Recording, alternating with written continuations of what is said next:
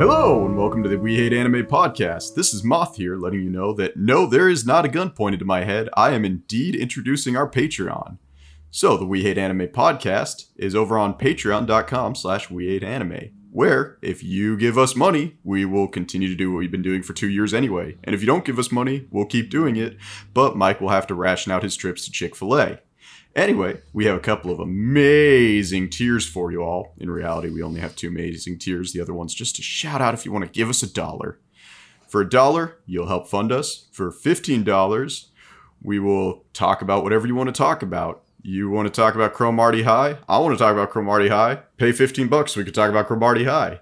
And for $25, you can get a shout out. Wait, no, I totally read that wrong whatever. Fifteen dollars is the shout out. Twenty five dollars is the uh, we can talk about whatever you want to talk about. And right now, our only twenty five dollar supporter is Gotchi. Gotchi wanted to be mentioned as Gotchi, the simp of Volume One. Thank you, Gotchi. So remember, if you want to support us, head on down to patreon.com/slash We Hate Anime. All right, that's out of the way. Perfect. Let's move on to today. Today we have two guests on the show. Uh, returning guest Sudoku. Sudoku, say hi. Hello. All right, and Sudoku's been here before, uh, so no introductions necessary. The other member has been here before, but only on Moth's Misunderstandings, which I discontinued after I realized editing is hard. So, everybody, welcome Brother Ahab. Hi. yeah, so Ahab, uh, why don't you go ahead and tell us a little bit about yourself, seeing as uh, nobody actually watched Moth's Misunderstandings? Uh, well, what is there to say? I'm I'm me. I, I have an interest in motorcycles, guns, music, video games, fast cars, uh, and anime.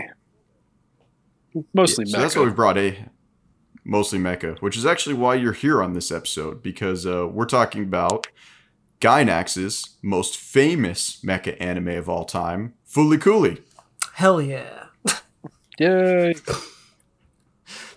So uh, the topic for this week it's it's really really weird because it, it, I don't know. I know I'm old. I know I'm ancient at this point. But when Mike was like, "Hey, let's talk about Fooly Cooly," I was like, "But Fooly Cooly's fresh in everybody's memory." I remember Oh, watching it on. Adult Swim a few years ago, and then I went back and I looked, and Fooly Cooly came out in 2000. Oh, it's fucking 20 years old. Could you feel your Yeah, gray hairs coming in at that point? Dude, it's it's so frustrating because I, I watched like AMV Hell growing up. I don't know if either of you watched any of the AMV Hells. Uh, I I am familiar but I remember with nothing. them. Well, the the first two anyway, because I think there's seven, and there's some that we don't talk about. So there's really only five. Uh, the the first like three and four pulled a lot of material out of Fooly Cooly, and I remember like watching AMV Hell and being like, man, I love AMV Hell. This is great. And then I look and AMV Hell came out in like 2002, or AMV Hell three came out in like 2002, and AMV Hell four came out in like 2005. I'm like, oh yeah, I'm old. Yeah, th- time's fucked up. Dude, it's it's this is the weirdest time skip I've ever been in because I just it, it, I, Fooly Cooly aired at the same time that Outlaw Star aired. Yep. That I want to say because Outlaw Star and Fooly Cooly are always the ones that stand out whenever I think of Adult Swim or a Toonami. I'm actually like trying to remember what else aired in that timeline, and I just can't think of it. Yeah. Probably So, Cowboy Bebop. Yeah. Oh yeah, Cowboy Fully Bebop Cooley, and Super Cowboy Milk Jam. Bebop, uh, Outlaw Star, Gundam Wing, um, Trigun. Oh, they did all the Gundams. Yeah, Trigun, and they did all the Gundams because that's where I learned about G Gundam. Well, G Gundam was several years later. Wing Gundam was actually the first one. That Yeah, that was the one did- that actually brought Gundam to the West. and it has made heavy arms a staple in Western mecha love since then. Yup. I actually, what's funny is I, I think it's such an American thing that we love heavy arms.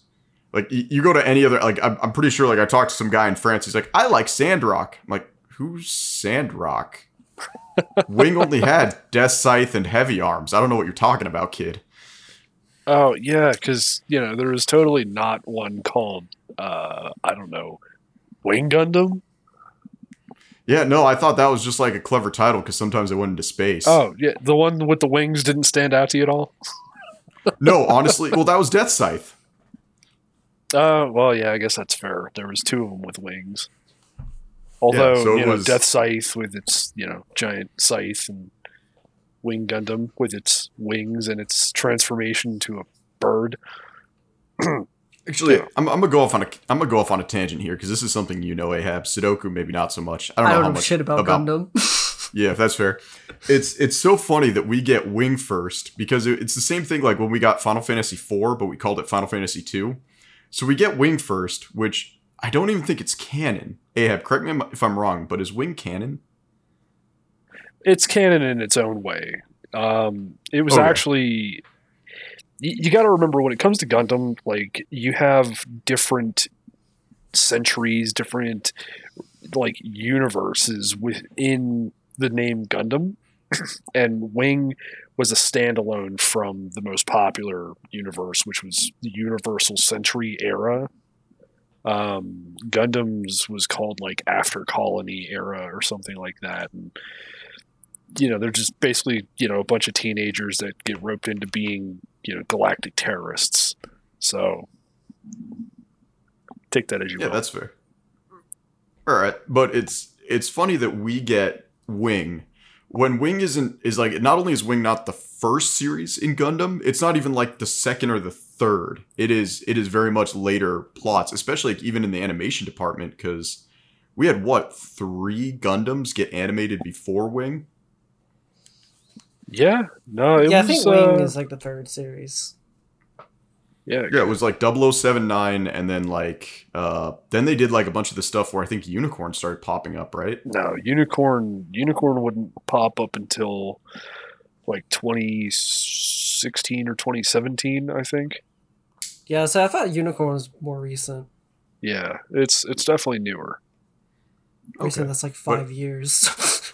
I mean, this is how much I know about Gundam because we know Wing because we all grew up with Wing, and then I know Thunderbolt because honestly, that's the only Gundam I actually respect is Thunderbolt because it's the only one that tells even remotely an interesting story.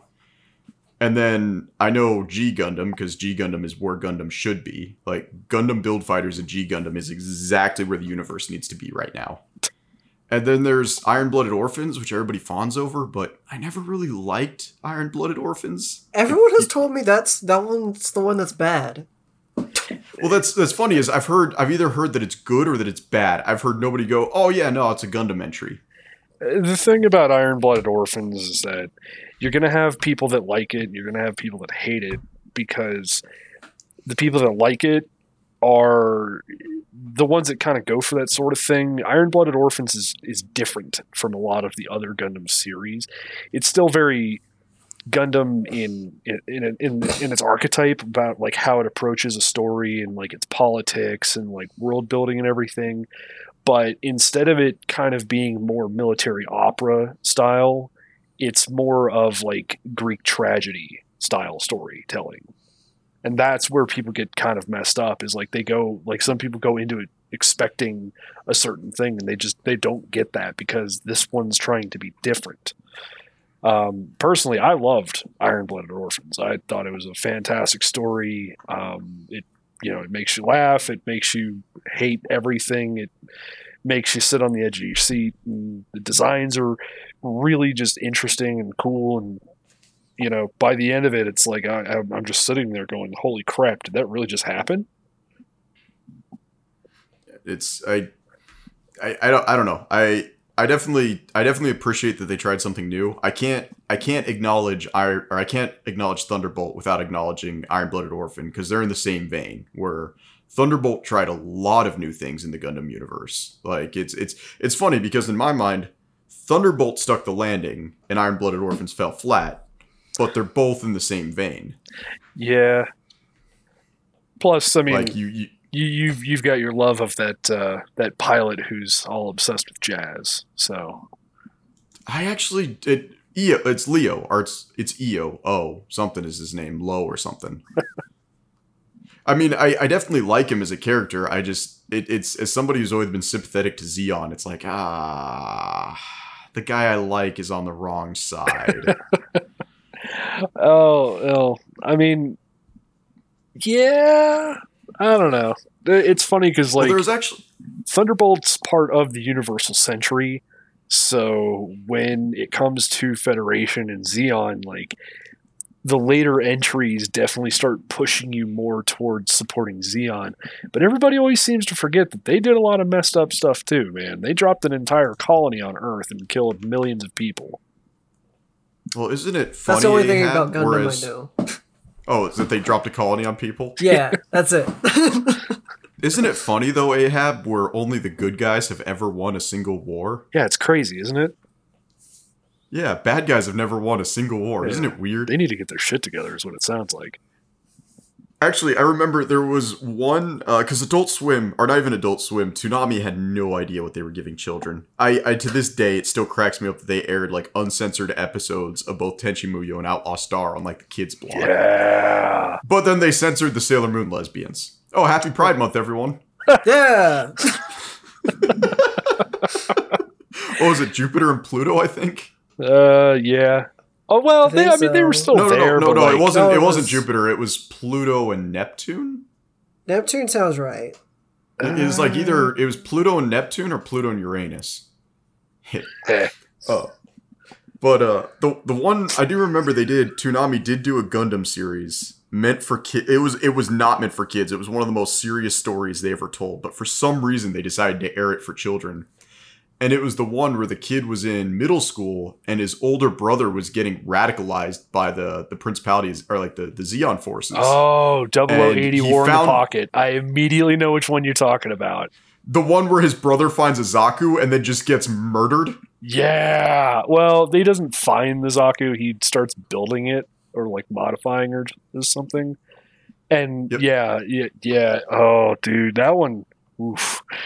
Oof.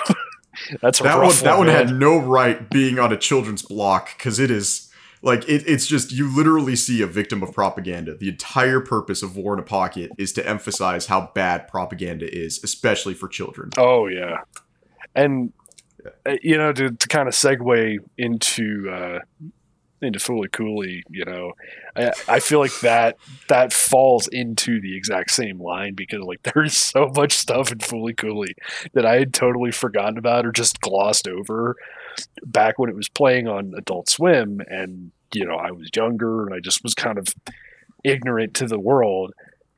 And then, you know, I go and watch it again and I'm like, oh, this was in that? What? They made this joke, they did that. Oh my god. What?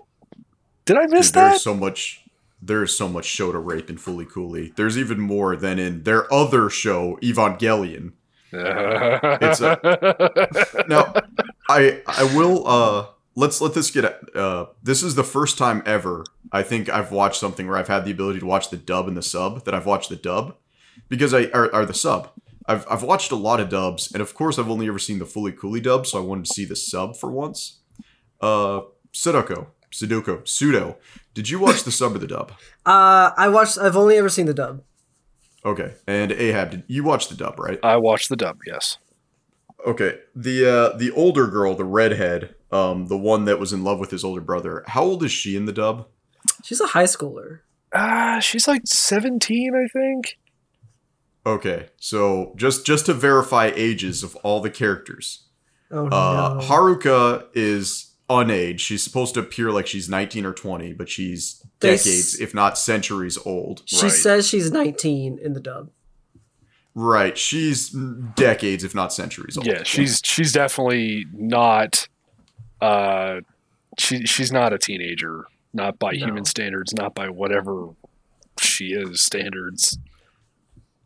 So we have Haruka, and then we have his father. We're just going to go through the characters real quick. We have his father, who is 47 in the sub officially, uh, 47 or 42. I always get those numbers mixed up. But he's he's in his 40s, and then he- we have his grandfather, who's in his 60s.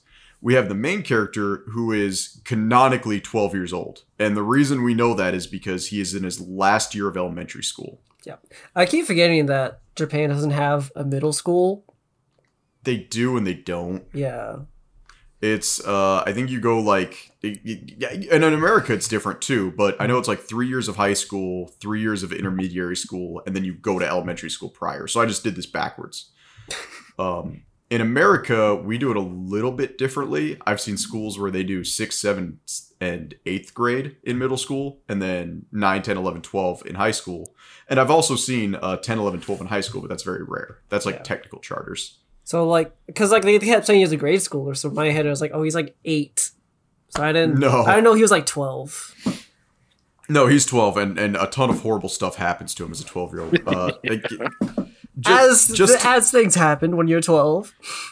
Okay, so let's let's talk about this real quick. Um, Gainax did this. This followed End of Evangelion. So they did Neon Genesis Evangelion. They did that absolute bastardization of a movie, End of Evangelion, and then they did uh, Fooly Cooly was their next big project, from my understanding. Uh, Because I Yeah, I think think they so. did a couple of the redos, like a couple of the Evangelion redos, but that used so much footage from the show, I don't consider them like necessary. It, I I don't know. Uh, it, it gets a little weird with with Evangelion. It, no kidding. yeah, yeah, yeah, yeah. Fooly Cooly was like their next major thing.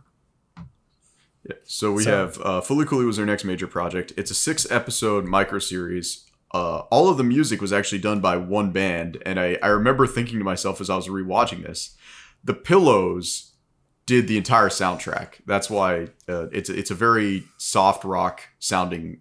What's funny is so much impactful stuff happens in this anime, but it has such a soft rock um, soundtrack that even during some of the most epic scenes, like where he's swinging his guitar against a giant baseball bomb, It's it so just good. sounds it just sounds so soft like this epic moment's happening but because it's a band literally called the pillows it's so soft and gentle you, you know it's what so though? good. I love it. Yeah, it yeah, I fits gotta so agree with well Pseudo. with the tone.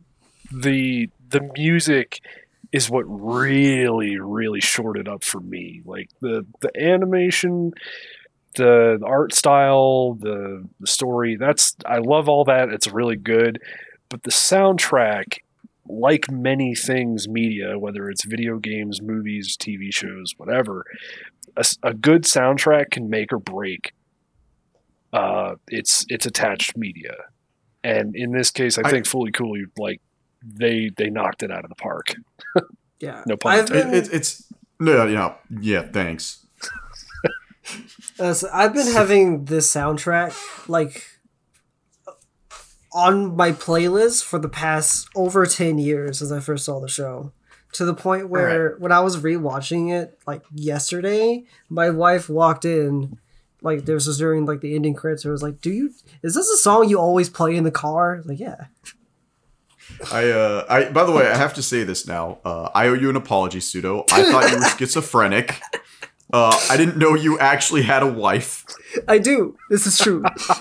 actually this is um this Oh, yeah, is interesting because i With a I don't married think- trio, I think. Right? Yeah, I was gonna say I don't think Tid has a wife. I think he has a girlfriend. Uh, Frog has a partner, uh, a committed partner, and then Mike is uh, single by choice. He is uh, what we in the industry call a vol sale, vol cell, something. But uh, this is actually the married episode. So a bunch of married guys are talking about our childhood fantasy of having an older woman hit on us. Yeah, my wife actually is older, so let's go. Yep, uh, my wife's older than me. I think Hell yeah. Ahab is the only one with a wife younger than him. uh yeah that would, that would be correct All right, so this is the uh, two gentlemen and a groomer podcast. whoa whoa whoa no way I'm just kidding. I've seen your beard. I know you don't groom. Okay all right okay i got i got you all right moving on Okay, moving on. Uh, actually, I did want to just talking about the soundtrack. So I believe the Pillows is a Japanese band. I'm not going to just look it up on Wikipedia right now to be sure. They're Japanese. I believe they are, but the whole time up when we were watching this, because I actually watched all six episodes in the last two days, just so it was fresh in my mind. I just kind of imagine that this is uh, if we had hired Weezer to do the dub music on top of like we dubbed it, like we dubbed it, and then instead of having the Pillows do the soundtrack, we just like pulled Weezer in. We're like, all right, we need you to sing Beverly Hills as he's hitting that baseball bat or that baseball as hard as he can. I think it would be fitting if it was like I think like Barenaked Ladies would be like the English equivalent to the pillows. Ah, no, I'm thinking Weezer. I don't know I about don't know, Weezer. man. I I don't think I don't think it would work. I think I, I don't think that there's an American band that immediately comes to mind as an analog. So I'm g- I'm Mm. glad that they kept the original music in there, even if everything was in Japanese. While you know the dub. This was in music is in English. Yeah, Well, I, I oh man, I wonder like would Snow Patrol work or like Modest Mouse? Like it, it has to be a sad boy band, like the type of guy. Like you have to imagine the type of guy who'd like sit in the closet while he watches his wife with another dude. That would be the soundtrack. Oh. Like we have to. I don't think that's the vibe, but okay. That's the entire show. It's him being jealous of Haru having a different guy in her life. Kinda. He envies his older brother. He envies his dad at one point. Like the entire show is a is a kid who doesn't realize he's being cucked because he's twelve years old. Tell me I'm wrong. you're out of line, you but I'm not going to say it. I'm just going to move right on past that, and I'm going to jump. I I'm going to jump back to this whole thing give me- about him being 12 years old. It this the show in episode one. It starts off with him basically going, you know, my life is boring. This town sucks. Mhm. Nothing, nothing exciting ever happens here. And then, you know, not moments later, here comes, here, here comes Haruka and just runs him over. And and actually, that's not even correct either. He it, it's very much a childish interpretation of the town because as you see throughout the show, there's a lot going on that he's just not noticing. right. He doesn't care. His brother's Or he's a baseball apathetic, too. star. Yeah, like his brother's a baseball star. That's amazing for a small town like that. Mhm. Uh, his dad is running a local scandalous zine. That's amazing for a town like that. The mayor is having a giant affair scandal. There is a huge medical corporation that just moved in and nobody's talking about it. And on top of that, he's getting hit on actively by a 17 year old girl, and he's ignoring all of this because for some reason he's not the big hero right now. Yep. Like he is he's saying nothing happens here because he's saying I'm not doing anything. Yeah, Yeah. no, that's that's an accurate summation. And It's it's very much like a like early teen or like pre-teens like view of the world, which is what it's supposed to be. So I mean everybody's busy. Yeah. Everything is happening all the time and everyone's busy but him. And it's his choice that he's not busy. Yeah.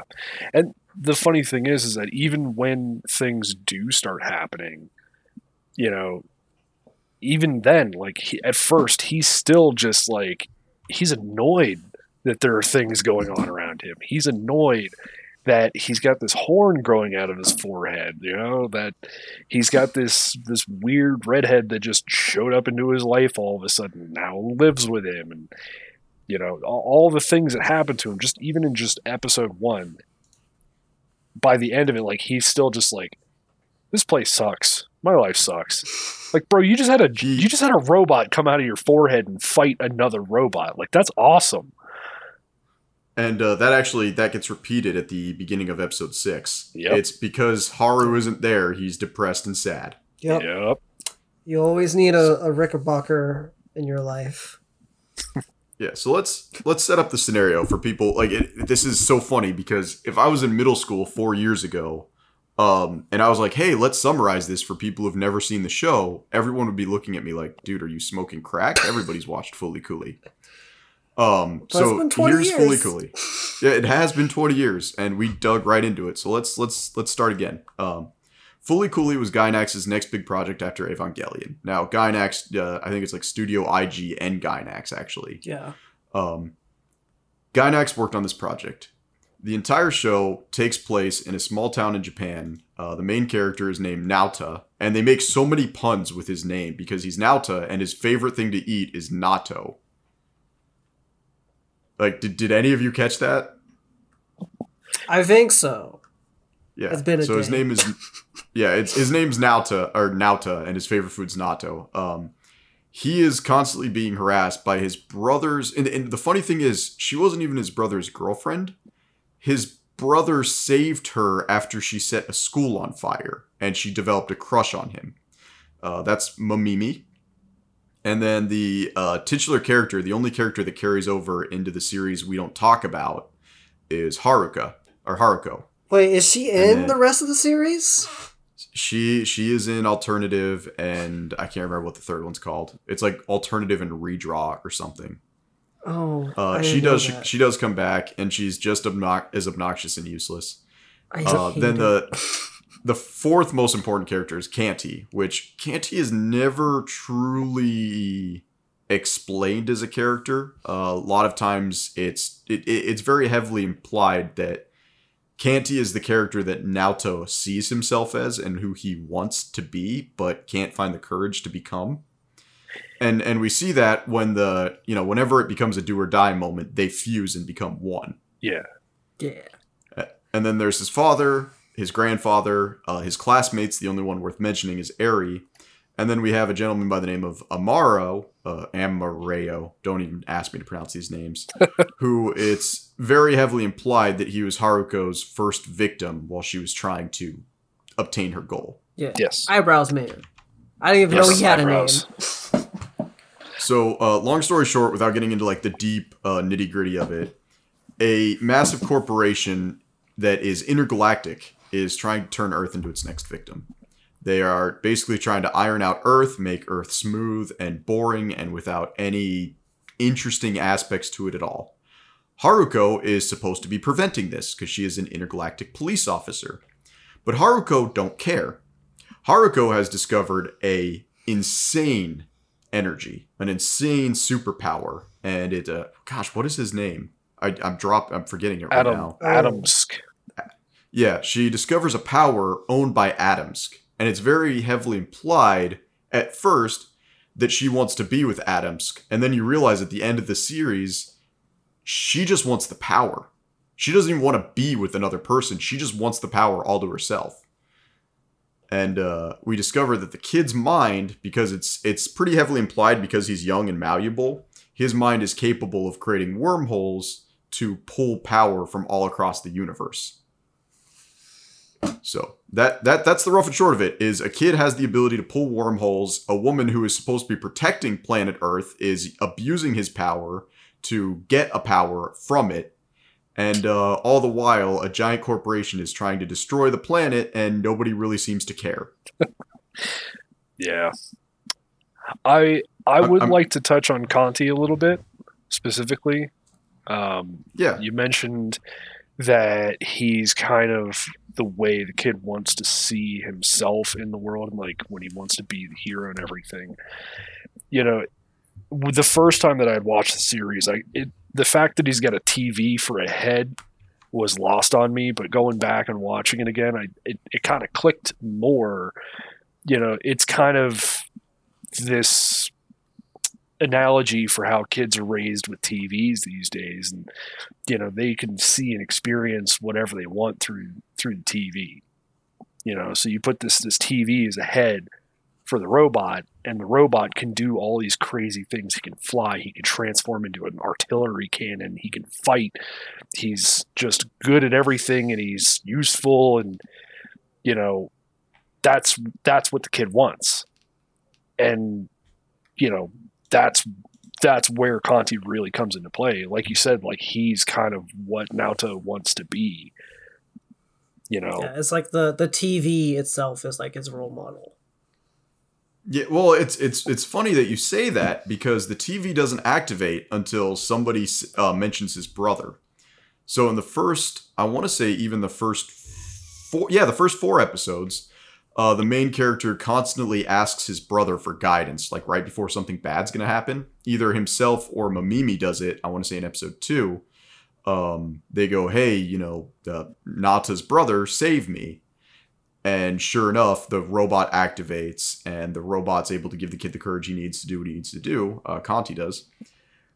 But by episode five, we really start to see Nata coming out of his shell because Mhm. episode five, Mamimi is basically asking for the brother to show up again.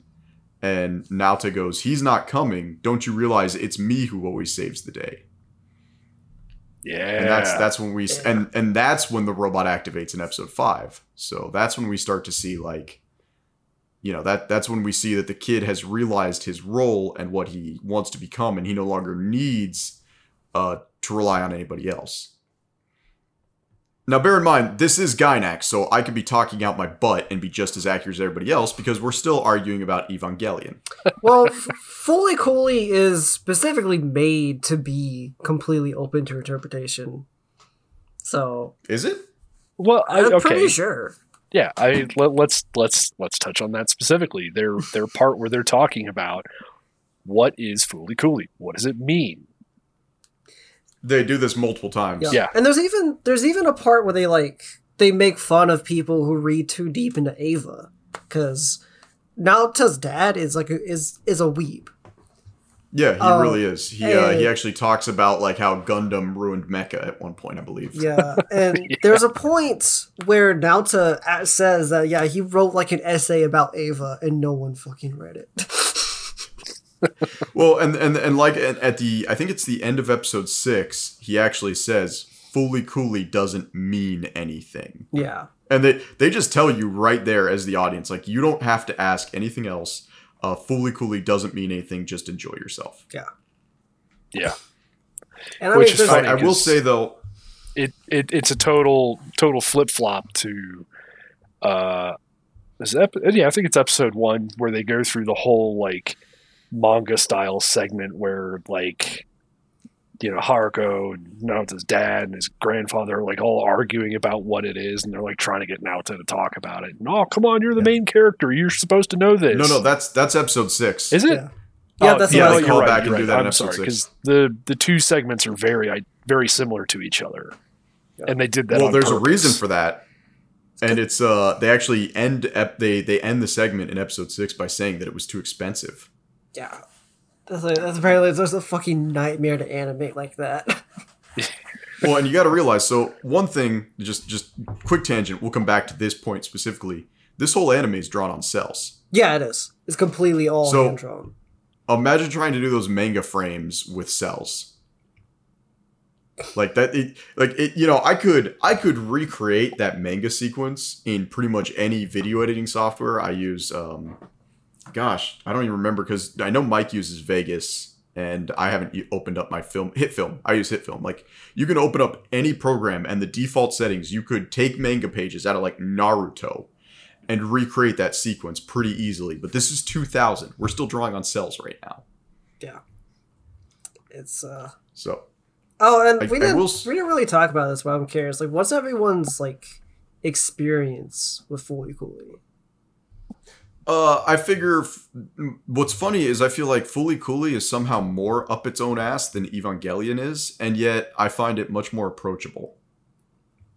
Uh, I wouldn't say it's up its own ass. I think it I think it just kind of like it just presents itself as like an open book kinda.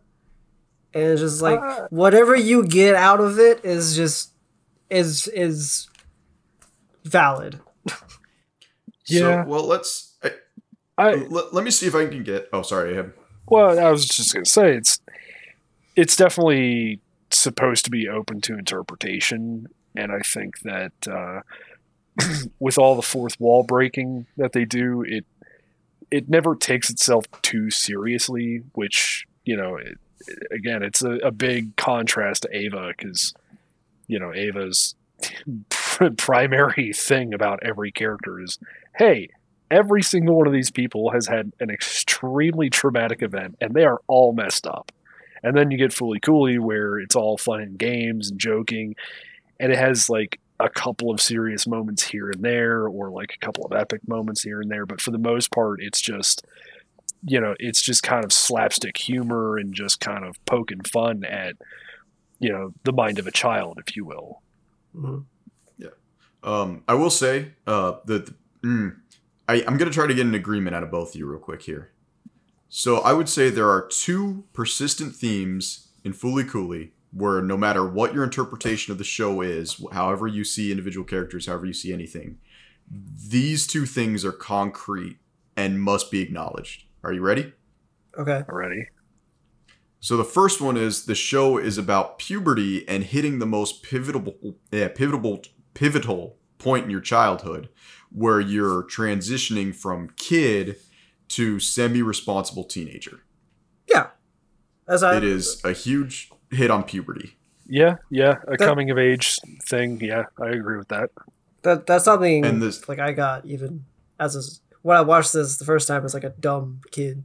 I was like, oh, The second thing uh, is that this is, and this is targeted directly at men. So I, I, what's funny is I don't think my wife felt this, and I don't think anybody's wife would feel this really, uh, unless they were a lesbian. Uh, welcome to Pride Month, everyone. Uh, is uh, your first unobtainable childhood crush. And, and I got to emphasize unobtainable because like you can crush on girls your own age, um, but there's a lot in Fooly Cooly where it's it's like uh, I don't know Ahab. Did you ever have like a teacher you crushed on, or a girl that was like a couple years older than you that you crushed on? Yeah, I, I think I think you know that's that's a pretty normal experience for most boys. yeah. Dude, I can tell you when it happened to me because uh, I work with her brother now. This is funny. Are you ready? so Moth did Taekwondo. All right, I, I, my mother, uh, she was sick of me bull- being bullied, and even though she's like, you can never fight anybody, she was like, you should do Taekwondo. Which, uh, by the way, martial arts to actually learn how to fight, uh, Taekwondo's right down there with capoeira. Uh, don't learn it to fight; it's useless. I don't care what Tekken says. I don't care what that. What was that one anime that came out recently where the main character uses Taekwondo? Uh, I have no gosh, clue. it, it, it was the one that was uh, it was the it was the line tune that got turned into an anime. I keep thinking Shaman King, but that's not it. Now I'm like having a Uh. freaking stroke trying to remember. It was uh God of high It had some of the- school. yeah, God of High School. Ah, oh, is that what that's about? Yeah, uh, Taekwondo is completely useless as a martial art. If you want to learn an actual good fighting style, just learn Muay Thai. There's a reason that if you go to any MMA gym on the planet, they teach you two things Brazilian Jiu Jitsu and Muay Thai. yeah, So, if yeah. Taekwondo, yeah, you're just you're gonna you're gonna get bullied even harder for trying to do it in a fight. So yeah, Yeah, because the first thing Taekwondo teaches you is a wide stance uh, that puts all of your weight on your front foot until you have to kick. And the first thing anybody's going to do is charge you. You are so off balance, it's not even funny. But uh, yeah, so I, I was in Taekwondo. And uh, by the way, I, I don't know if you guys have ever had this. Uh, we're going to call them gis, the, the uniforms you wear in any form of Asiatic martial art Yeah. uh, that is very, very loose, loose and wavy cotton. And if you ever pop a boner in one of those, everyone's gonna see it. Oh no, You're I So- thinking me too like Alright, where this is going already. All right, so I'm like nine, ten years old. Okay, Okay. so we're so like I, I went into Taekwondo at eight. I'm like nine, ten years old, and I, I'm gonna guess because I, I I realized that I've just been a pervert since I was a kid, and there's nothing I can do about it. But I'm gonna guess like boys really start noticing girls at about nine to eleven. that sounds fair. and I was probably just I was probably just an early bloomer. But uh, there was a girl in. Uh, oh, here's another note: if you're a girl and you're in any form of martial arts, uh, don't wear bright colored underwear under a gi because the moment you do any stretch, everyone can see it. So you all can tell where this story's Oh, going. Um, we would you'd have to do your morning exercise or like your your early exercises before you did sparring and anything else. You'd have to do like basic South Korean yoga. It's a joke, really. I mean, Taekwondo was a joke, and I can't believe I wasted five years of my life doing it when I could have been learning guitar or piano. But um, I would sit there behind this girl uh, who was several years older than me. I'm like 9, 10. She's like 15 and uh, she would always be wearing like bright red panties. And I'm sorry I'm talking about a 15 year old girl's red panties here, but you gotta understand this is a six year age gap in her favor right now. I'm fine, I'm safe. And like I would sit right behind her, and we're doing all these stretches, and I'm just popping boners in this gi. And so, uh, what's what's funny to me is when we're watching Fooly Cooly, uh, that's all I'm thinking about is being 10 years old and being in this awkward situation. They're like, okay, everybody, the sitting stretches are done. Everybody stand up. And I would like stand up at a weird angle or I'd like try to tuck my, my, my little preteen boner under my belt or just something. had to had to stand at a ninety degree angle at all times. Yeah. Like, oh gosh, I got a stomach ache. This is your seventh stomach ache this month. Yeah, I know, right? There's something in the water. yeah, guys, you- guys, you get, you get the uh, the Breva tap. Oh, uh, fun fact about that Taekwondo. I found out uh, years later, uh, the owner got a divorce with his wife, and I never knew why. And it turned out that his wife was basically molesting some of the teenage boys in the class. Whoa. And uh, Uh, I, I and uh, like apparently like what he called her on it because he was a good guy. Like the the owner of the Taekwondo studio was a really good guy, but his wife was like a scumbag, and uh, I guess like he found out, and he was pretty much like, I can't even look you in the eye anymore. And uh, she pretty much filed an abuse lawsuit immediately on a divorce to avoid like infidelity charges. And uh, yeah, so I was like, I always wondered why she would bring me into her office for like one-on-one talks. oh. Oh no. And like, I, Oh. well, like she would bring me into her office, and it, like their their office had a bed because I guess the owner kind of like slept there sometimes because he was this dude worked super hard. Like this dude worked day in and day out to run this taekwondo studio. But like she would have me like sit on the chair next to her, and she'd be like, "So I noticed on your form today your leg was a little stiff," and she'd like reach down and grab under my knee. And like I never thought anything of it because I'm like, "Oh, cool! I'm getting a private lesson." wow. Yeah, I'm, I'm learning was a like- lot about you right now. Things I- are I starting to make sense we- here. I don't think we've gone at like a, a an entire season on this podcast without me talking about getting groomed as a kid or something. So speaking of Oh. pedophilia, uh, Fooly Cooly. Oh yeah, no, no, no. Oh, sorry. Uh, so this girl, 15 years old, I'm 10. Uh, turns out her co or her brother is my coworker. Oh. Uh, so the other, I, I think like two months ago, him and I were working on an MRI together. And I'm like, hey, did I ever tell you I used to pop boners to your sister all the time? Oh my god. Oh my god. It's good to know He was this like, is "What?" this is how you talk to people, and it's not just this podcast. No, like we're sitting here fixing an MRI, and he's like, "Man, this is like the worst." Like I, I told him that uh, there was a leak in one of the lines. He's like, "Man, this is the worst thing I heard today." I'm like, "Oh, I can make it worse." What do you mean? I'm like, "Yeah, I used to pop boners to your sister," and he's like, "Emily?" I'm like, "Yeah, the one who did Taekwondo. How's she doing anyway?" I'm Oh, like, "She's still hot." Jeez. I'm like, "She's still got that ramen hair that I love so much." I hope he never listens to this. I really no like there, there's nothing worse than what I've already said to him. Like All right, so fooly cooly, go on go on, Pseudo. yeah, let's, let's Um, just bring that one back.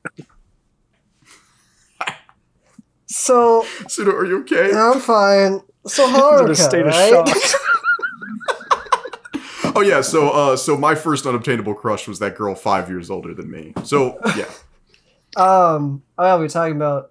So I don't think I don't. I wouldn't say that that's like universal, like a universal takeaway for Fooly Cooly. I think it's fair. Uh, but I think the themes of like what it's saying about masculinity is way more prevalent. It doesn't say anything about masculinity. The dude's got big ol' eyebrows. What do you mean?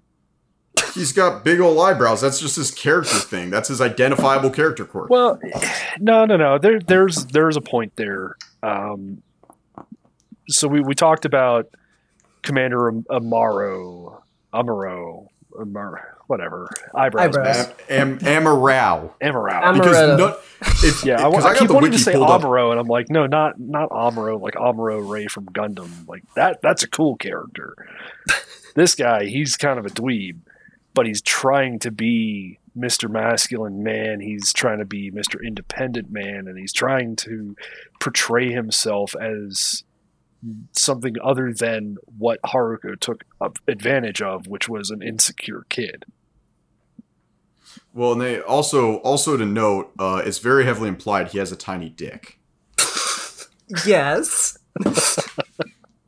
It is it is very heavily implied that he has a tiny dick. Um, also, can, oh, just can we talk about how much straight Shota rape is in this? Do we have to? No, no, Back 'cause to there's a scene, and, and I didn't. My wife actually missed this scene, and I had to put it out in episode five. Um, when the giant pillar comes out of the kid's forehead, uh, all the women in the control room get a nosebleed. Yeah. Yeah, the the whole yeah, they're all sitting there in awe at this thing coming out of his forehead. Yeah. Yeah. And let's also talk about the fact that uh, his boner caused him to get his first kiss because uh, he gets a boner and kisses Haruko. Yep. Like uh, it's it's this. It, what's funny is I I the whole time I was watching, I was like, does Gainax just have a thing for Shota rape? Because that was all of Eva, and then it got worse with End of Evangelion, and now like the next thing they do is Fooly Cooly, and I'm like, I don't think I don't know if they sh- show it in like a positive light in Fooly Cooly. I think it's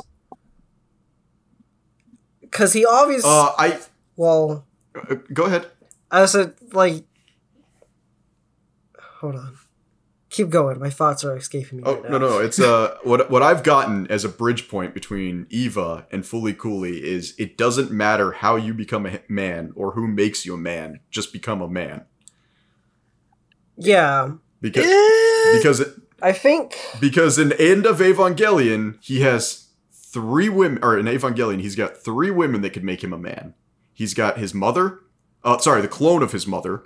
uh, well, Uh, the soul of his mother. We'll we'll go with that. yeah.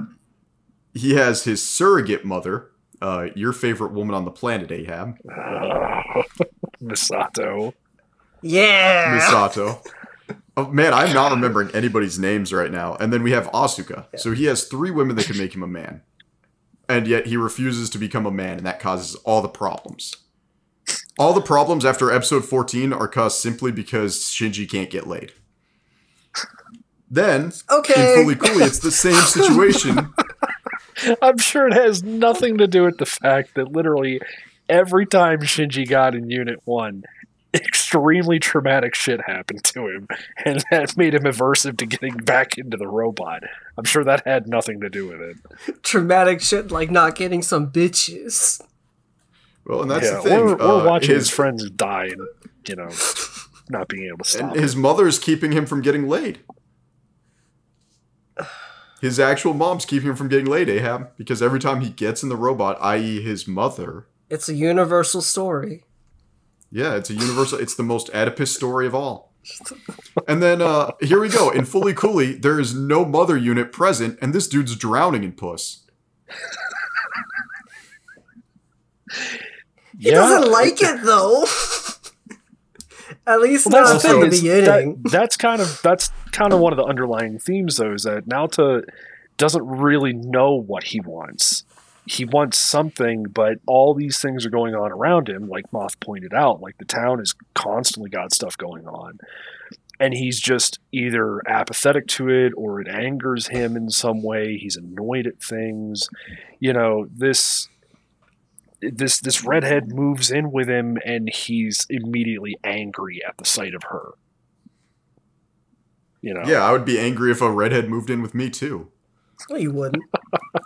Yeah, I would. I'd be like, damn, I got a wife. Get out of here, you Oh, Irish okay. crossbreed. But if you if you were okay, Dude, every time I've been stabbed, it's been by an Irish woman. So, like, how many times have you been stabbed? or at least a redhead. Twice.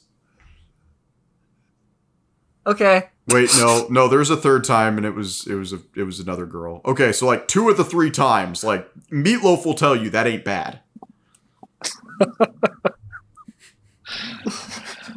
So this is an episode of Revelations.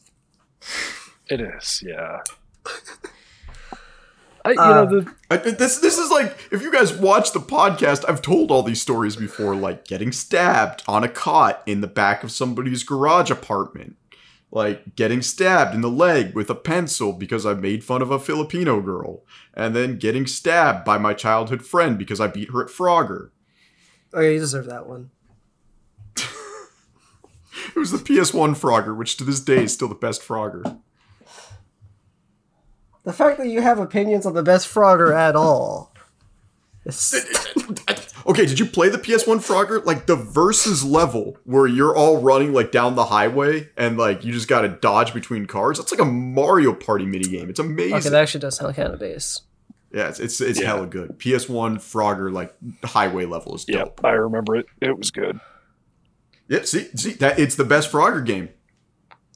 What were we talking about? I don't have a best Dig Dug opinion. I just have a best Frogger opinion.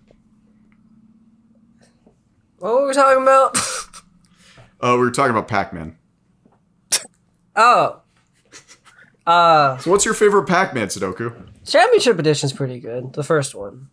Not any of the other ones. Did you uh, you ever play the barcade version where uh, you can like have four friends and you all take an angle? I have not. Okay, it's, it's like the the table is it's it's on a table, so like the table's sunken. You can actually have your beers and whatnot on the table, and uh, because the screen's protected by a glass table, Yeah. and each of you can take a wall and play Pac-Man. That's cool. Ahab knows what I'm talking about. Yeah, Pac-Man's cool as fuck. I do. So uh, we we were talking about uh, the fact that Naota has the ability to become a man and actively doesn't pursue any of the acceptable options in exchange for the unicorn. Yeah. Yeah, there's also the part where like a lot of the stuff is kind of forced on him. He's not really he's not really presented with the like the ability to choose for himself at first and it's when like like in episode 5 when he starts getting angry and he starts getting egotistical and you know he starts like getting angry when when Mamimi wants to like call for his brother and he's like no i'm the one that's here. I'm going to save the day. Like that's that's also the moment when he starts to actually fight for his ability to make the choice himself and he starts choosing on his own to step into the limelight and like actually do something about the issues at hand Oh yeah, and uh, can we also talk about the fact that and and this is probably something that a lot of I, I wouldn't say like any well-adjusted guy would feel, but I hang out with enough incels to know like this is how some of them feel. Uh, do we want to talk about the fact that none of the women are actually interested in him because of who he is? Oh. Yeah, that's true. That is a that is another big thing about it is that it's it's either his brother or his ability to manipulate the the time space wormhole craziness that Haruka is after. or uh, because there's nothing. So the, the three reasons the girls are interested in him. So Haruka wants him because he's the conduit to the power she seeks. Mamimi wants him because she figures if she stays around him long enough, when her bro- when his brother comes to visit, she can then cling to him. So he's literally just a, a, a signpost while she waits. And his classmate is interested in him because he's so his life is so plain and ordinary compared to her own. She uses she uses him for escapism. Yep. Yeah. Also, uh, speaking of just oh man, there's there's so much charged sexual energy in that show. Did you guys get the point? I want to th- say it was episode five where she's sucking on a popsicle, and then as they start talking about all the cool stuff he's done, she just starts like deep throating the popsicle. I noticed that and it made me uncomfortable. Yeah, there is so many innuendos in the show that I just completely overlooked at first. and then he's he says something and then she just bites it. Yeah, because he starts gloating himself, That's she right. finds it unattractive. Yep. So it, it was so interesting that they were showing like how her mind was working right next to what was going on. Uh, it, it's funny we've we've already talked I think for about forty minutes about the show and we haven't even begun to discuss the animation. Oh my god. The first So no, I think it's the, the, the fight in the second episode where he enters the robot for the first time and fucking little Buster starts playing. I is fifteen or like not even like more than uh, ten years later after seeing it for the first time. I'm still pogging while watching that scene. I, I think the scenes that I actually like the most are the ones where you don't realize because we take a lot of stuff for granted right now. yeah, So if this show was done today, there are a lot of sequences where Haruko's model would be a 3D render with very low detail on it to make it look like a 2D drawing. But wonder in the very first episode, when she hits him with the moped and then she starts rotating in place, oh yeah, no that like- that part's great. like you would do that with a 3D model today. Like, it- it- but back then they had to draw her on every point of the axis, frame by frame by frame. yeah. And then you're thinking about it again when she's driving around on her knees, she's constantly rotating. So in those 10 seconds of animation, somebody had a mental breakdown. yeah. And, you know, it's funny too, because the show actually kind of goes out of its way to point out when, like, those tough scenes for the animators happen. And I think that that is one of them, like, when they collide and they're spinning around in the air in slow mo. There's actually one of the characters makes a comment about it, about like how tough it is to do a scene like that because they're all like, oh, I have to hold my breath through the whole thing, and ah, but like, you know, that's that's kind of them breaking the fourth wall to tell the viewer, like, hey, I hope you appreciated this because this sucked. Yeah. yeah. Well, they they do it a lot. Uh, they did it when uh, they did it when they were doing the South Park reference. They did it when they were doing the Matrix episode or the Matrix sequence. Like, yeah, um, there's a there's one sequence. I think it's in the third episode where um Haruka, Naota, and Mamimi are like hanging out at the house, and it's like a completely different animation style. It almost looks like rotoscoped. Yeah, no, uh, they they do that all the time. That's rotoscoped, and then there's a lot of sequences where they drop detail or they change the coloring. Like, can we talk about the fact that this show does not maintain a consistent color palette at all? And it's I like, feel like that was on it. purpose. No, no, but that it it, it is every. Mm. Fooly Cooly, I, I, was joking with my wife. I'm like, I wonder if they got the budget for a 13 episode show, knowing they were only going to do six episodes. That wouldn't surprise me. This show has so much fucking budget. Well, it's it's it just the the we really I, I gotta emphasize this again. Like in 2021, doing a lot of the sequences that they didn't fooly cooly would still be difficult, but like I, I wouldn't say a couple of rookies, but I would mm-hmm. say like a couple of people who just finished like their first isekai um could do these animations using 3D. Yeah. We're back in 2000 drawing on cells. Like Yeah, everything yeah. was hand drawn. Everything had to be perfect. Uh, should also be yeah, said this was made at like the height of Gainax. Like this is this was right after, like this is like three years after End of Evangelion came out. It's it it, it really is. Um, I, I just we even if the story isn't that great, and even if a lot of the characters aren't great, I would say this is like uh, this falls into the weird Undertale category, where it has so much heart that it saves what is otherwise very mediocre. Oh yeah. The soundtrack, the color palette, and how they choose to do animations, you can tell they were just having fun. And that the the fact that the the creators having fun can come through to the audience so well is what makes Fooly Cooly good. And the fact that it comes through even in the dub. Cuz yeah. this is Yeah. This is one of the best dubs for any anime. I think. And this is a Funimation dub too. That's what blows my. Well, this is back when they were doing the good shit. This is because this is back when they were doing like Cowboy Bebop and shit. Cowboy Bebop's dub's great. Yeah, their their localization team back then was on point. Because I think they got the original director, like the original voice director, just come in and direct the English voice actors. Well, it, it, it's it's funny because, and I'm glad Mike's not on this episode because he'd never let me live this down. Uh, while I was watching the dub and they were doing the scene where they were, uh, I was watching the sub, and I was watching the scene where they were making a bunch of puns. And I know both you watch the dub, but there's there's points where they say a word and she'll say like an English sounding equivalent to make puns. And it made me think about the only t- like the only time I think localization is truly necessary is when you have to retell a joke yeah. And so they do that a lot, and they actually did it in Dragon Ball Z as well.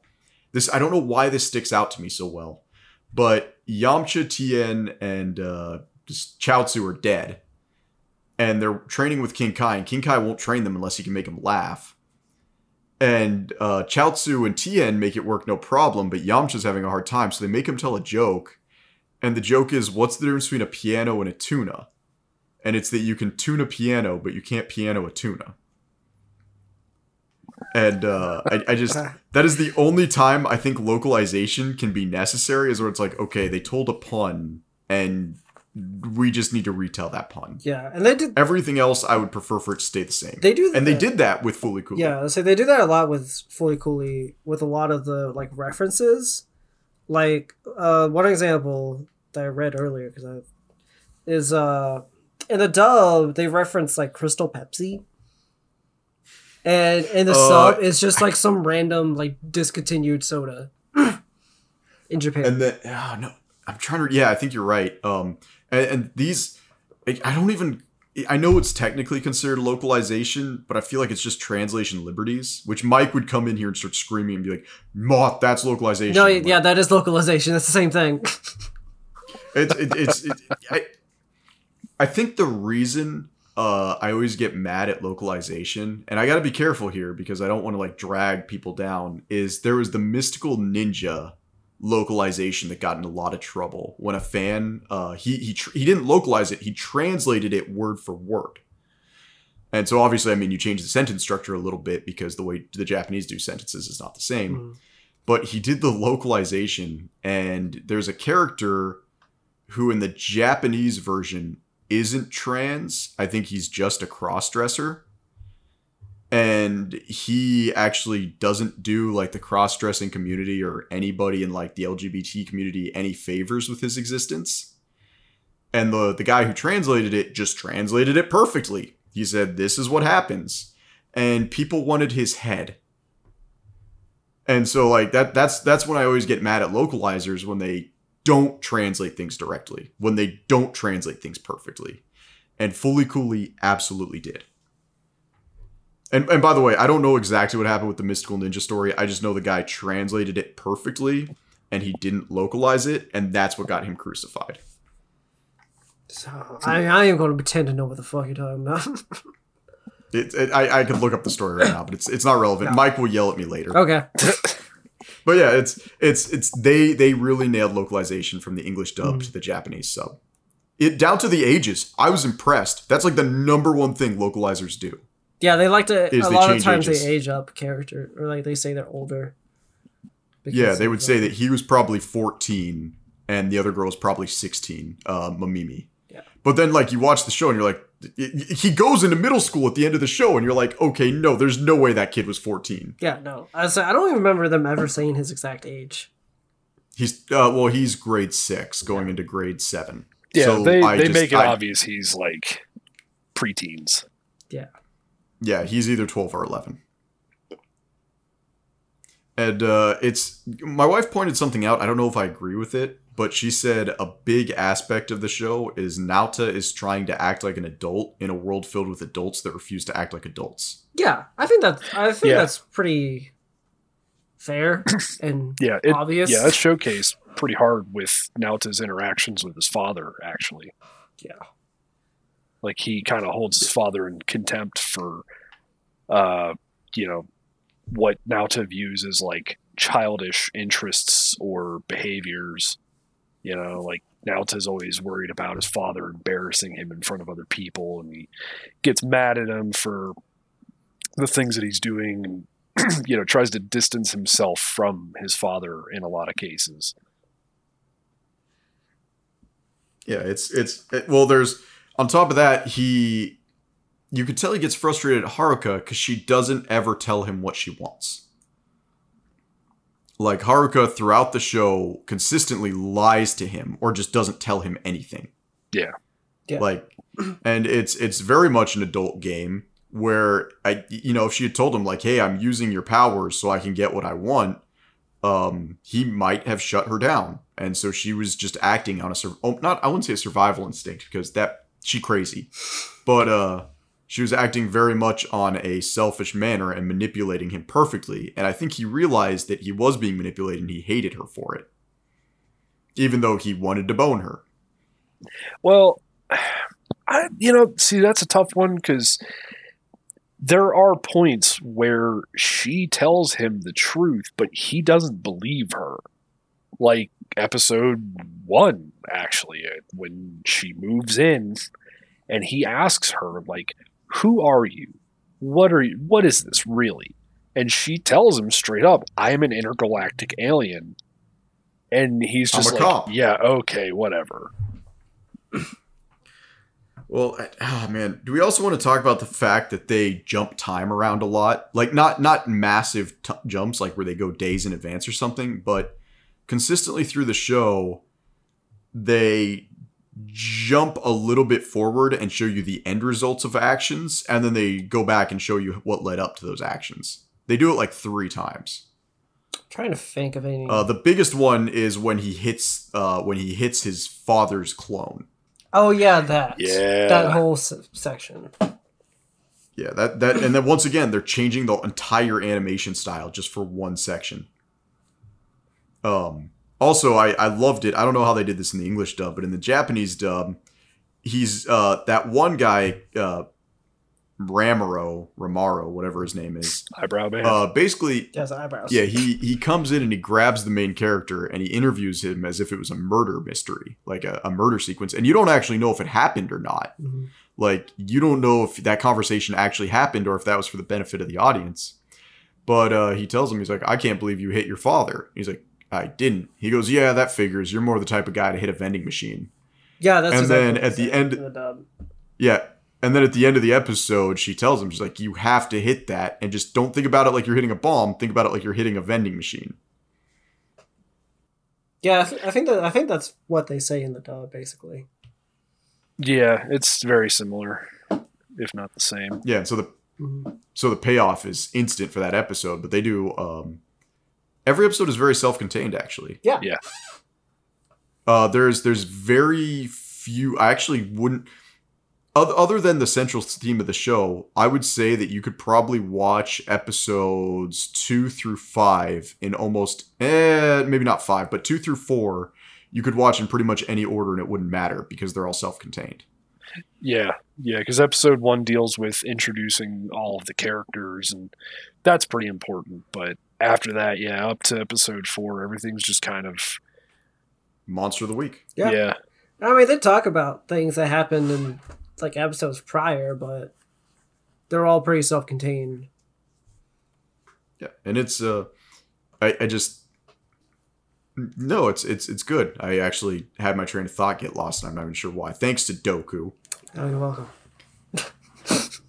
but uh, it, it, there's there's so much that this show does right, and it's it's funny. It's not as popular as Eva for a lot of reasons. Uh, the biggest reason is it's not as long as Eva, and they're kind of reinventing the wheel with a lot of the stuff they do. Because Eva already did amazing organic motions. They already did weird, intricate plots that have to be like they they literally.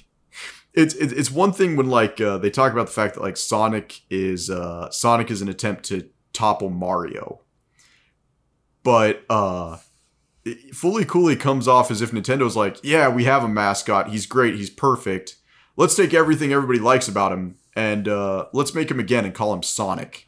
And he's going to be Mario's direct competition. It's like, what? What? You guys already did everything that was good. Why are you doing it again? Well, Like, I, I would say there's. Know, go ahead. Oh no, I, I mean, I feel like in regards to Fooly Cooly, there there is an element of that, but more in satire than anything else. Like that's that's Yeah. kind of a big thing. Is that satire is is a big driving force for Fooly Cooly because you know, like the moments where it's talking about Gundam ruining mecha anime or you know just like pop culture references like Crystal Pepsi and South Park like there's there's a lot of satire going on there which kind of takes it back to the show never takes itself too seriously it's it's very very quick to just kind of poke fun at itself as well as everything else around it as where with Eva you know that is a very serious story through and through from start to finish I, I'm just now. Uh, also, did you guys?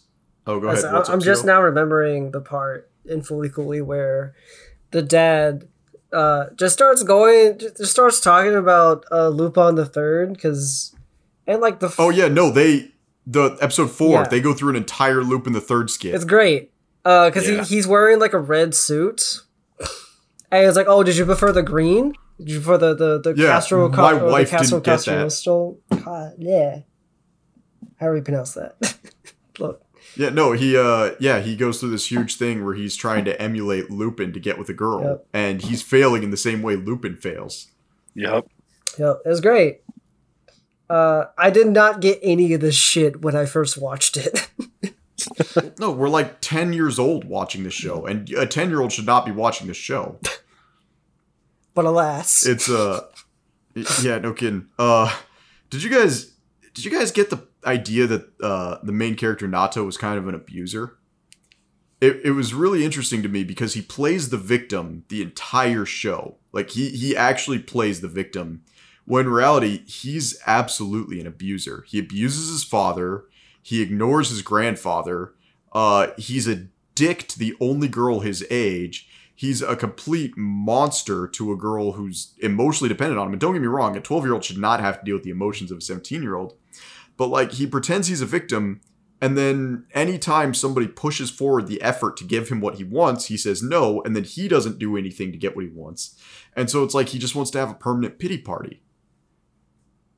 Like I want to be an adult, but in reality, I just want to have a permanent pity party and go woe on me and want everyone to feel bad for me. But the moment they do and make any forward actions, I don't like it. I go back into my shell. yeah, I You think know- that's fair. And I Yeah. think when I first watched it, I think I was in high school. I think, like subconsciously, I think that aspect kind of hit me because that's kind of how I was in high school. Yeah, it's it's Naota. I, I remember not liking the show as a kid because I didn't like the main character, and then I realized the main character is actually supposed to be despicable. Mhm. You are supposed to like him the least out of anyone in the show, except maybe his dad and his grandpa. But they're once again, you see two garbage men. Yeah. But one of them watch it's anim- funny watches 'cause- anime, so he's based. when you when you put it that way, it kind of it, it just it made me think of Eva because you look at Shinji and the way that he behaves, you know, he's just kind of there. He has wants and desires, but he doesn't really put forth a lot of effort to achieve them.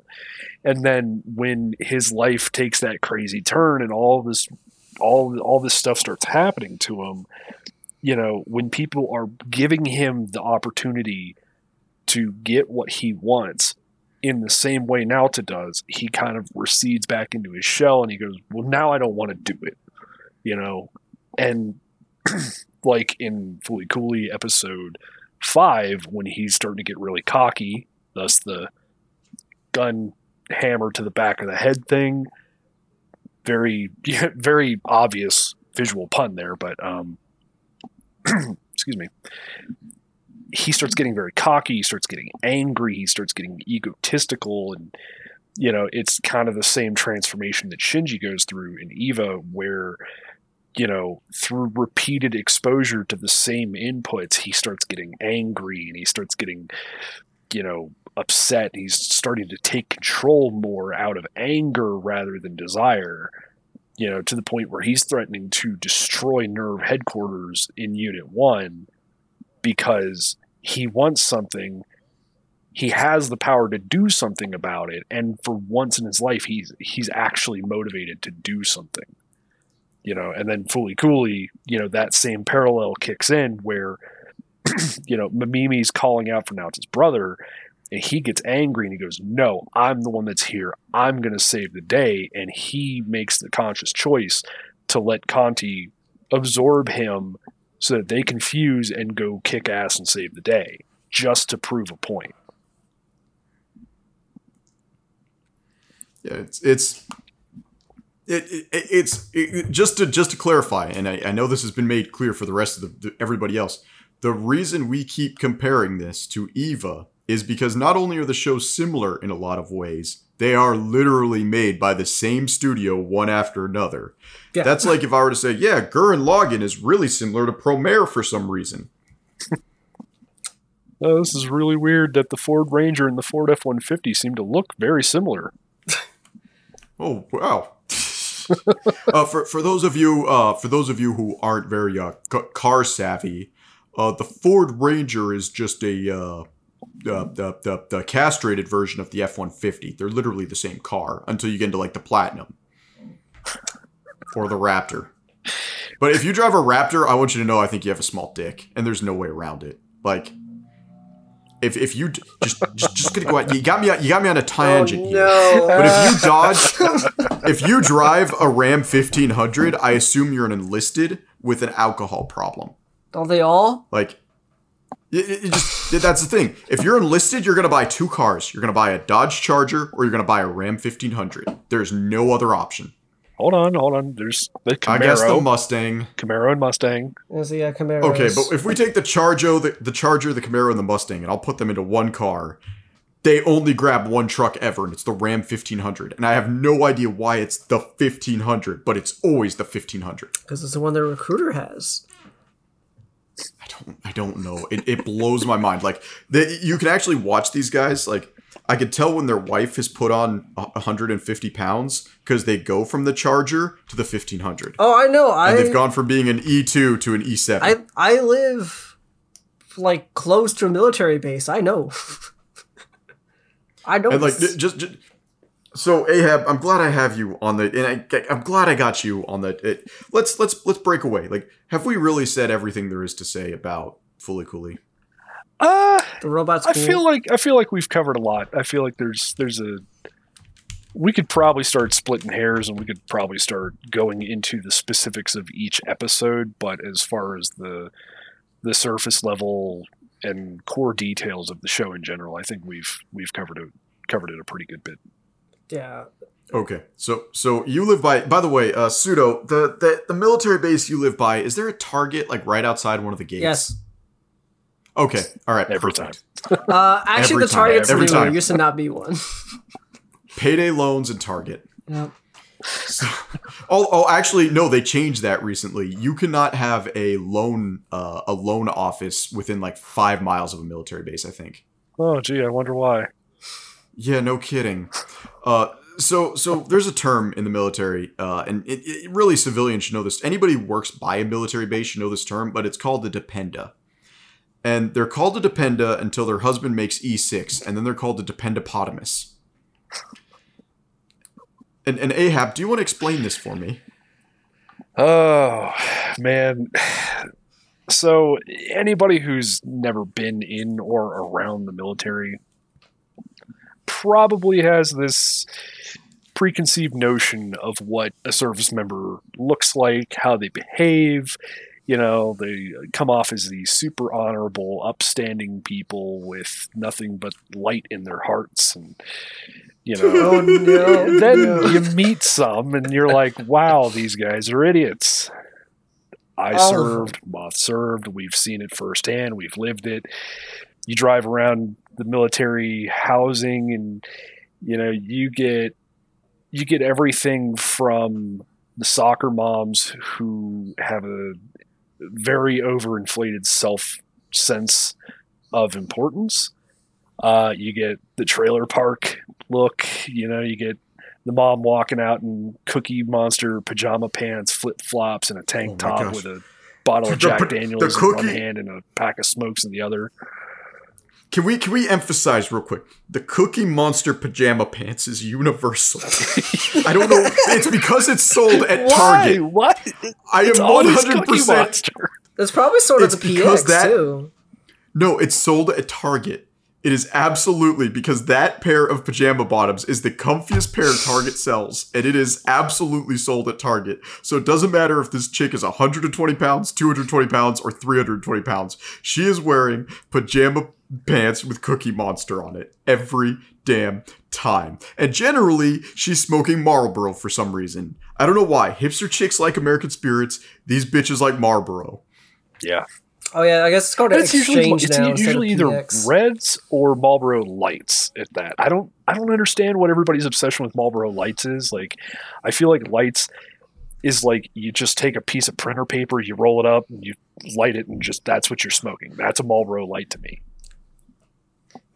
Uh, uh, sorry, Pseudo. And Pseudo knows what we're talking about because Pseudo, were you in the military? No, but my brother was, and my, my dad Okay. was. I, and I need you to understand. Um, there, there's a phrase that I've heard, and it's funny. I didn't hear this until I, after I left the Air Force. Is the Air Force has more geniuses than any other branch, and none of them aren't enlisted. And it's It's so true, it hurts my soul because I got into, and I've talked about this so much, I got into the dumbest AFSC. I, your ASVAB score doesn't matter. Just, just know that I scored high enough that technically any job was open to me.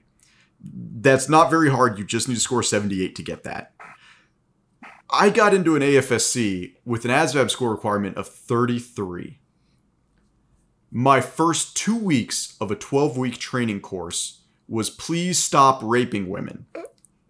If you have to rape a woman, get away with it. Oh no. It's the the Uniform Court of Military Justice gets way too many rape complaints from you guys. Please stop. Two weeks. Two damn weeks of a fucking 12 week program. Yeah, the sharp So- and EO thing.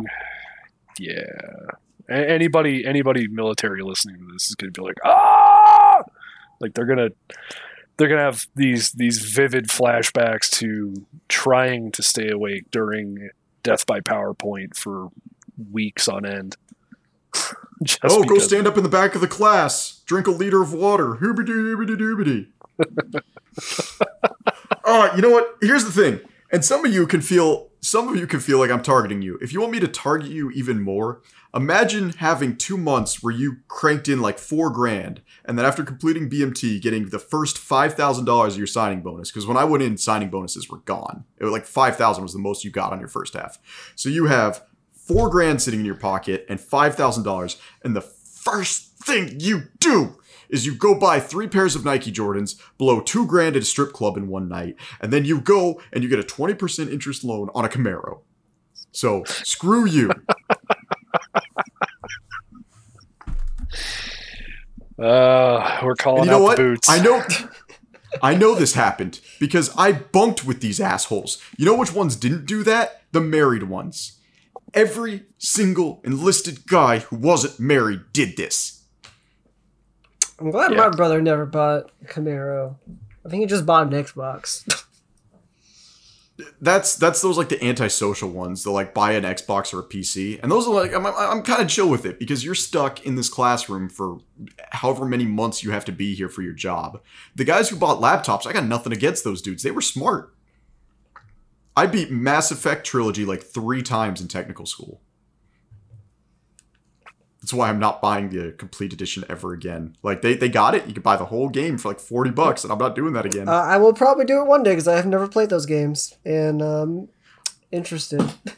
they are great. It, it's, it's the first game is necessary to set up the plot. The second game has the best story, and the third game has the best combat. So each of them are good in their own way. Oh, did you hear what they did? I didn't know this. It's for like years, Metal and Gear I feel Solid. So stupid. I got Skinner boxed. Uh, or like I got Pavloved or something. Do you know hitting the run button doesn't actually speed up Shepard in any of the games? Oh yeah, I've heard about that. Well, no, it's only in, it's, the it's in the first one. Oh yeah, they they changed the camera lens to fisheye and then shake the screen. That's all they do. It doesn't actually change his run speed. You, you okay, Ahab? Well, I'm, I'm thinking now because I actually had been playing the Legendary Edition. Uh, they I think they just removed did- it in the first game. No, Or no, no, they, they- actually they changed actually it so that they- you they actually do in, increase in speed. Yeah. But in the original game, now that I'm thinking about it, yeah, we we all got fleeced. Yeah. So it's it's a yeah.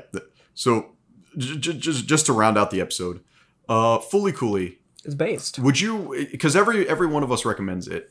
Um, what are the prerequisites you would say for somebody to watch Fooly Cooly? Because I, honest to God, think that you shouldn't watch Fooly Cooly until you've seen Eva. No, just fucking watch it. Yeah. I- Watch think it to- twice, I think to en- like five well- years apart. Well, okay, so I think I think Fooly Cooly appeals most to people in our age group that grew up with like South Park and you know Toonami and Adult Swim and stuff like that because it exposed us to the cultural marks that are in Fooly Cooly and the stuff that it references. So, like somebody who was born in 2005 or past that that may they may not get it as much. You know, they may not enjoy it as much because they're not going to have the same connection to the pop culture references. You know, Yeah. there's a, there's a generational difference there. But I that that being said, I feel like other than that, there's really no prerequisite. Like you, like Pseudo just said, you just go watch it. Just just watch it. Yeah.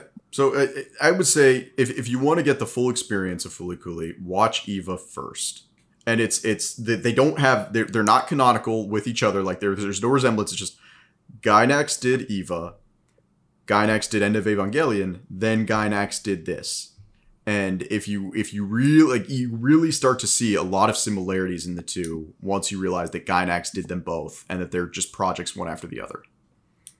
I would say So uh, for the best experience, watch Eva first. uh, watch Eva, be on the internet for five years to see all the discussions about Evangelion and how fucking annoying it is, and then watch Fooly Cooly.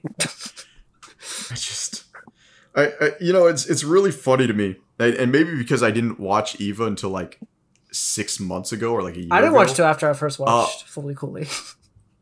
Well, like I, everybody's always like, "Oh, it's Asuka and Ray," and I'm like, "Are you?" No, they're blind. Stupid? Sato's right It's- fucking there. It's Misato and uh, what's her name, Akari, Doctor Akari. Yes. Like, or is it Doctor Araki? I hate this. One of them, his father is either Akari or Araki. His father and is a- then is she's Akari. Araki or Akari. No, so Yeah, so she's Araki. you, I, I believe you're you're talking about the the blonde doctor, right? I'm talking about the same woman who voices Nico Robin, and you gotta know how horny. Wait, is it? Yes, the same woman who voices Nico Robin voices her. Base. It is oh, it, like that woman is the queen of Ara Ara. Her and the uh, the the chick who does the Japanese sub for Cells at Work, the the Mechondriite or something. The the freaking maid outfit ass white blood cell with a machete. I don't know what you're talking about, but I will watch the show. Her and so Nico Robin's voice actress and her voice actress are the queens of like older women. But yeah, um, so watch watch Fooly cooly. Uh, we do have some questions. Uh, these were just general questions thrown out to us. Uh, Tid would, thought he was clever and wanted to ask us all: If you were to take a book or book series and give it an anime adaptation, what would you recommend? Uh, uh hold on. Uh, I forgot. I gotta Uh, I look need at what these are think about this called real quick. The Rift War Saga. I, I I mean, the Rift Wars, Yep, Rift War Saga. There we go. sci-fi or fantasy? That's fantasy. fantasy. Okay. Uh, that that wouldn't happen to you're in by Salvatore, was No. it? Good. I, i- if anybody ever says anything R.A. Salvatore positive on this podcast, I'm suplexing It's them uh, off the building. Raymond E. Feist. Jade. Because R.A. Salvatore is responsible for everyone I wanted to beat up in high school. He sounds And, good. and for those of you who aren't, for those of you who aren't getting the reference, he wrote Drizzt. I don't So- read books because I have ADHD and it makes it hard to read books. But Rift War Saga is great. Read it or make an anime on just it. for the just for the pure hilarity of it, I would like to see an anime adaptation of Ernest Hemingway's The Old Man in the Sea. Because think about how over the top anime can be. Like, especially when you start talking about something like JoJo's Bizarre Adventure or something where, like, they are purposely over the top. Now, apply that to the story of The Old Man in the Sea. And Well, think I'm- I'm about like- how epic that would be.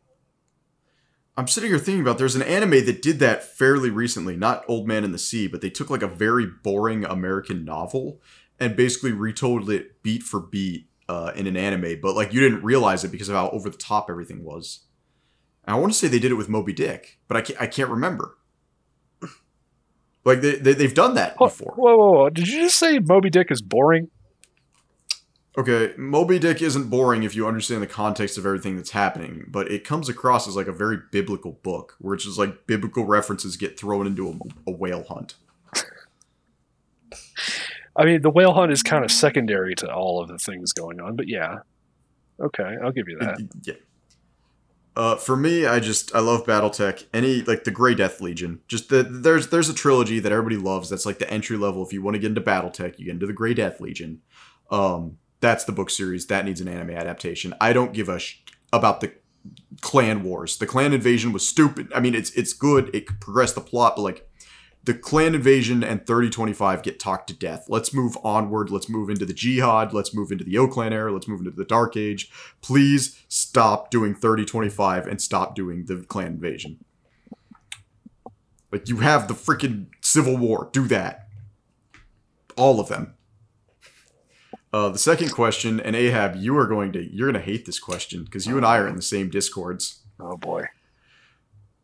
What VTuber do you simp for? Who asked that question? That, Who asked that question? Some, some it, it wasn't anybody from our Discord, Ahab. Oh. Well, I'm gonna. I can tell you know what? I want Oh, to go bully them, but I can't now. You have to give an answer. No, it, I, I mean here here's how I see it. Okay, I can tell you my favorite basketball team. I can tell you my favorite baseball team, my favorite hockey team. I have not seen a single one of their games. I just had to pick one so that people leave me alone when they ask me that question. It's, hey, I like the Charlotte Hornets. I'm well aware they don't exist anymore, but they do an NBA Jam, so shut up. Hey, I love the Minnesota Vikings. I'm aware they suck and they haven't been good for decades, but they were really nice in NFL Blitz. Hey, I like the Red Wings. No, it's the Ducks. I like the Ducks because Disney made a cool cartoon about them. like, so my favorite VTuber is Toa because she has a really good voice. That's, That's it. fair. The end. I have a real Yeah. answer. What about I, I don't. I don't. I don't think I have an answer for that one because I don't. we are in a mess them. Discord that simps for Amelia. Based.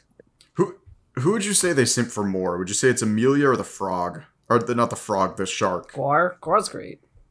I, I think. It's like I think they're kind of equal right now, as far as I can tell. Because I guess they did like a was the dragon collaboration for a while. recently. yeah. It was the dragon for a long time because she opposed China. Based. and then it it just ah. I I know more about VTubers than I have any right to, and I despise them. Like, and it's funny is I can't go on Twitter and actively talk about how much I hate VTubers because I actually have a lot of mutuals who are trying to get a VTuber career. but like, I need you to understand as a as a person who used to be ugly, who turned himself around and got really attractive. The idea of people being popular hiding behind a 3D hologram would have been great for me 10 years ago. Now it just frustrates me. Like, I'm hot now, and now the cool thing is to be a person hidden behind a hot avatar. Yeah. Uh, well, I mean, there is there is So I the think a idea lot of- that some of the guys in the Discord we're in together that you know they want me to do a VTuber, but they want me to be like an orc. You know, Ahab. yeah, the no, I, like, well, like, I, I always get tagged. I always get tagged whenever that moth VTuber comes up. I, And, like, a, I've, I really I really appreciate her rig. I'm really glad she turned down Hololive because she wanted to keep her persona and apparently like you have to surrender your persona to Hololive as part of the contract. But I need you to not you guys, but like I need people to understand I I like her as an artist. I don't care about VTubers. I don't watch streamers. I don't watch VTubers. Like I just don't. I have better things to do with my life than watch somebody else. I like Donners. I think she's funny. You're out. the only thing I've seen from the only thing I've seen from Neoners is uh the Chug Jug. Yeah, she's great. Great. All right, so uh, there's your answers. Uh, none of us give a rat's ass about Hololivers or VTubers. Um, That, that's not true. And, there's, uh, there's two of us. two of us I, don't. I don't care. I. it- all right, I'm telling Mike you're you're kicked from the podcast. Michael, agree with We're with bullying me. Sudoku after this. So uh, that's it. Does anybody have anything they want to plug? Uh, via Sudoku, you can follow me at Sudoku FGC on Twitter, uh, or you can follow me on Twitch at twitch.tv slash Sudoku5. I stream sometimes. And uh, Ahab is just going to tell us about Savage Company. Yeah. Uh, if you play fifth edition Dungeons and Dragons or Pathfinder first edition, go check out Savage Company. The campaign setting and all of its subsequent books are very epic. They're very awesome. It's everything you could possibly want to add to your table and more. Savage Company, go check it out. I will don't don't consider this an endorsement because I don't actually play tabletop games all that much. Uh, but I will say I like the direction Machines of War has gone in, and I like the fact that your guys has completed the Kickstarter and are doing a lot of 3D STLs so that people can actually play their game on an epic scale. Yeah, uh, removing myself as one of the content creators for it and looking at it from a third person perspective I think that it was the right move, and uh, it's gonna it's gonna give people so much more immersion and so much more care when they can, you know, make their models and actually physically paint them and like have tangible things attached to the game. You know, in the same way that BattleTech or 40k does. You know that that alone yep. is is a big component. So I'm super excited about it. Yep, so that's the plug. I have to end the plug before Mike yells at me. Uh, all right. Well, that was it. Uh, thank you, Pseudo. Thank you for Ahab. This has been the Married Not Valso podcast. See you next time. Later.